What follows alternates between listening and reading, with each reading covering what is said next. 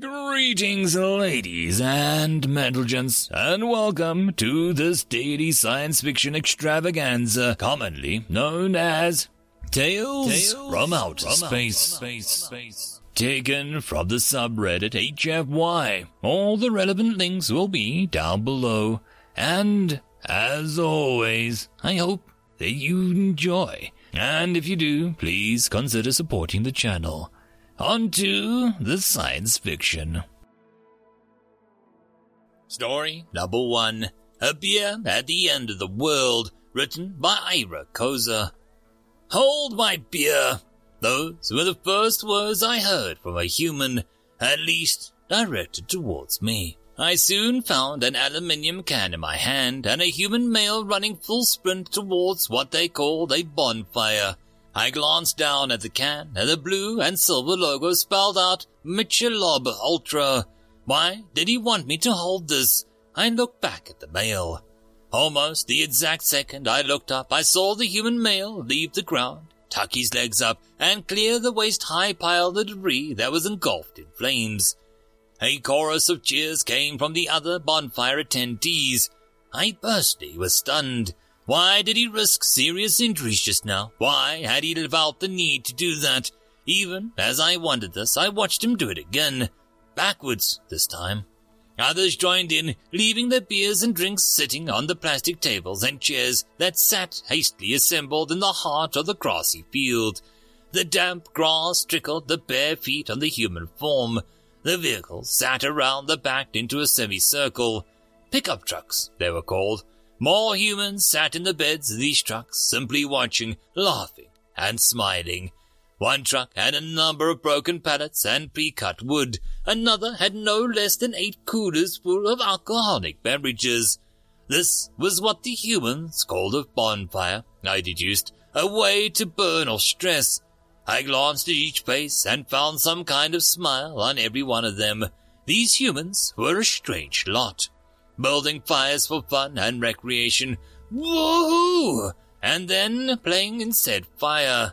I had been to Earth several times in my tenure. Each time it was different. Each time interesting for different reasons. The first time I visited the humans, they were slaughtering each other over some strange nonsense of a man named Hutu and a woman named Tutsi in a small country in the continent of Africa. I was more than slightly worried after that encounter. My report then was grim, as was the next of my second visit, as I witnessed a vastly more powerful nation invade and conquer a mountainous place called Chechnya. But now as I stand in this field in the state they call Tennessee and gaze at the beauty of the mountains to the east, I see something that I missed on my last two visits. I missed true humanity. Even now, with their entire species on the brink of extinction, these young people find joy. This was a side of humans I had yet seen. Every one of them were troubled. Every one of them knew what had happened just three days ago. Once again, war was upon them. Not simple insurgencies that their parents and themselves had known since they were young, but true war between nations. The bear against the eagle, as their internet had put it. This war was one escalation away from annihilation, from human extinction. And yet, I watched as one human male failed to clear the debris, falling into the raging flames, then watched as he rolled out and, while laughing, was dosed with beer. No medical attention was given, simply beer. The human that had fallen found his feet and let loose a victorious yell, fist in the air. The same human would soon find himself in combat, mere weeks from this moment. As I watched that raised fist closed on a fresh can, I watched his eyes. I wondered if this human knew that he was going to face, knew the horrors that he would face. Those thoughts would be on my mind. They would be my only thoughts. Hell, they would be the only thoughts any of the Cthulhu would have. And yet, this human celebrated his humanity in such a manner his comrades joined him, cans and bottles outstretched to the darkening night sky. Perhaps I misunderstood humans if all of them were like this. Well, my report would be brighter, a fair at least. Music began playing, a radio on the trucks, It was an older song I'd heard when I first came to the earth those many years ago. The man who sold the world. I had grown to like it. I listened to it as the song transformed into another song, back in black, and then another, and another. Soon the energy of the night was gone. It must be close to midnight, I thought. I looked around. Those who had partaken in drinks more than the others now laid upon the ground and in trucks, passed out as they would say. A few sat awake, one female and four males, a pair, a male and a female, sat next to each other on the gate at the end of the male's truck. Their hands sat holding each other up, temple to temple. Another pair, two males laid in the grass staring at the stars. They held a conversation. Nothing that interested me, but still a curious sight. The last male sat sipping on a long brown glass bottle and read Blue Moon Belgian White next to the fire. Ever so often he would toss a spare piece of wood or debris into the fire. I grew curious and decided to sit next to him. Hello, I greeted. He responded by tipping his bottle in my direction. You enjoying yourself? I heard myself ask, knowing how awkward it sounded. Training had taught us to avoid conversation when possible, but this human piqued my interest. Hmm? He glanced my way out of the corner of his eye. There was a kind eyes, much older than the male who sat beside me. Yeah, that was a good idea, he answered curtly. His mind was somewhere else, somewhere far from here. He sipped his beer and stared into the fire. What's your name again? the male asked. Sorry, I'm not good with names. John, I answered. A common name, a simple name, a good name. The male turned his head and extended his hand. Nice to meet you, John. Unless I've already done this, in which case nice to meet you again, John. Accepting the hand, performing the greeting ritual as I had several times before. I'm David. Nice to meet you, David. New on campus? he inquired. Relatively. Transferred last month. Nice. Where from? Stanford. I lied. Stanford. David glanced at me again, a playful grin in his eyes. It was strange. You left Stanford to come to UTC here in Bumfrick, Tennessee. I suppose so, I answered confidently. Stick to your story. Always be confident. Remember to blend in. My training scratched at the back of my head. Better scenery, I said, gesturing towards the mountains. I'll give you that, he replied. Nothing is more beautiful than Chilhowee in the fall. I hope you get the chance to see it, John.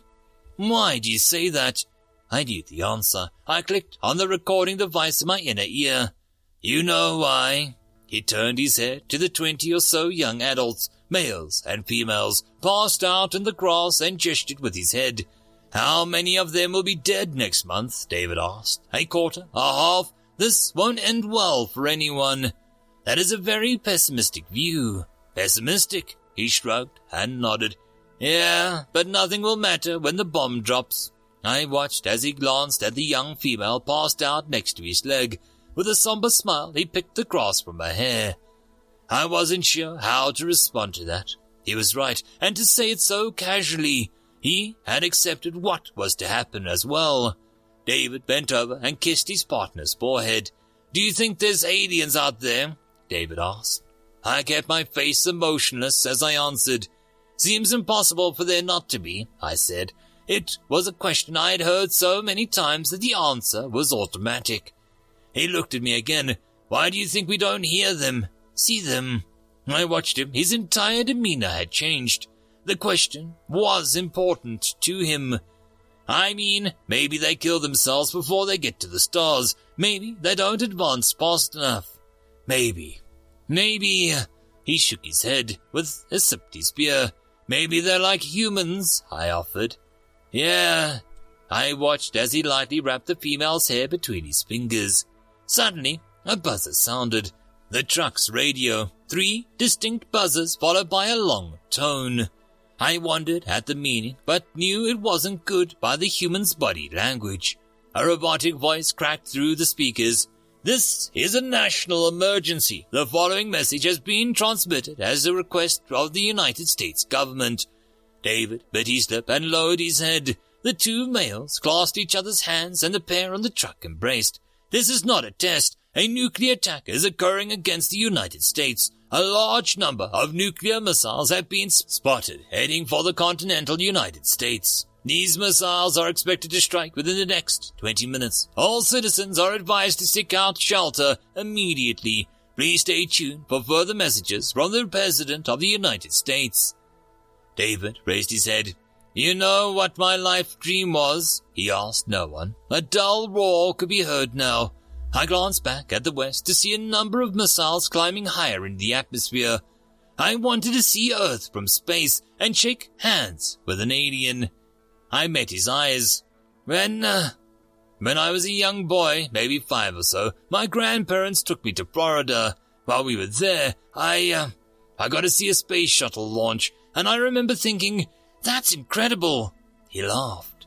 Ever since, I was determined to go to space, to see the stars, and the only gods could. I pledged to be the first human to meet an alien, to shake hands with an alien, or see an alien in my lifetime. Because our story is not on earth. Our story is written in the stars. Soft sobs surrounded me as David spoke, and I felt he was sincere. I pondered my decision. I know the consequences. What would you do if you met an alien? I asked. David half smiled. I'd give him the moon. He said simply, You'd what? I asked, puzzled. David smiled, but tears were in his eyes. There's this old Zen story about an old man that lives on a mountain. One day, as the man is away, a thief breaks into his house of the old man and ransacks it, but finds nothing but a bowl for rice. David paused. Small white dots had appeared in the stars. The old man comes home to find the thief and confronts him in his home. The old man is moved with compassion and takes pity on the thief.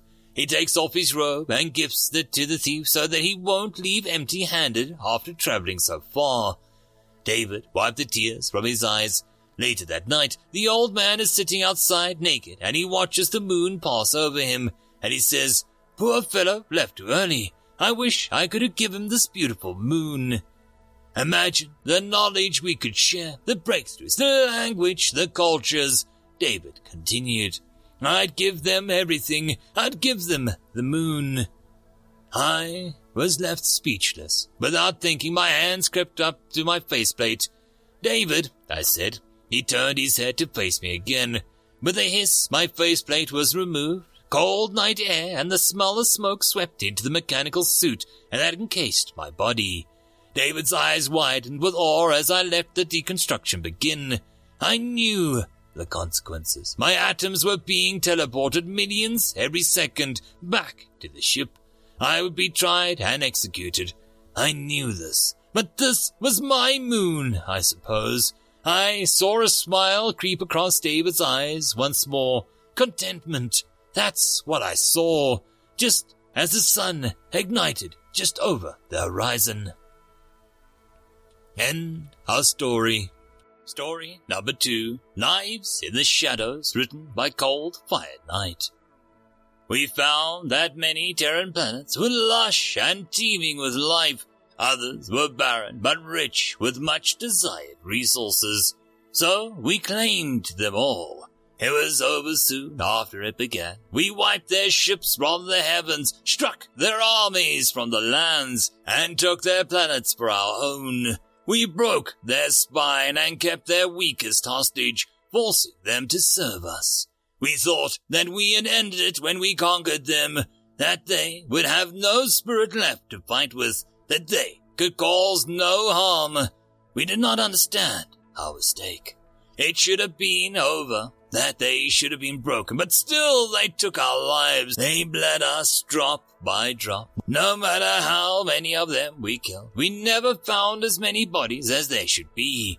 If we found bodies at all, our people were no longer willing to come to these planets. Our warriors were no longer willing to risk their lives to hold worlds empty of our own kind. We left the Terrans to their worlds, but still did not understand our mistake. Generations later, they came for us. Our ships vanished. Our outposts went dark. Our planets fell silent, one by one. They now come out of the shadows, deadly, vengeful, and, worst of all, silent. We only learned it was the Terrans when they showed us they held our children. We finally understand our mistake. We took their children, now they take us all. End of story. And that, my friends, concludes this dose of science fiction fun. I hope that you enjoyed. And if you did, please don't forget to support the author from the link down below. But if you want to support this channel, there are links as well down below for you to help with. But the easiest way would be to share this video. And if you are so inclined, subscribe as well. I will see you all in the next episode, and I hope that you all have a fantastic time until then. Cheers.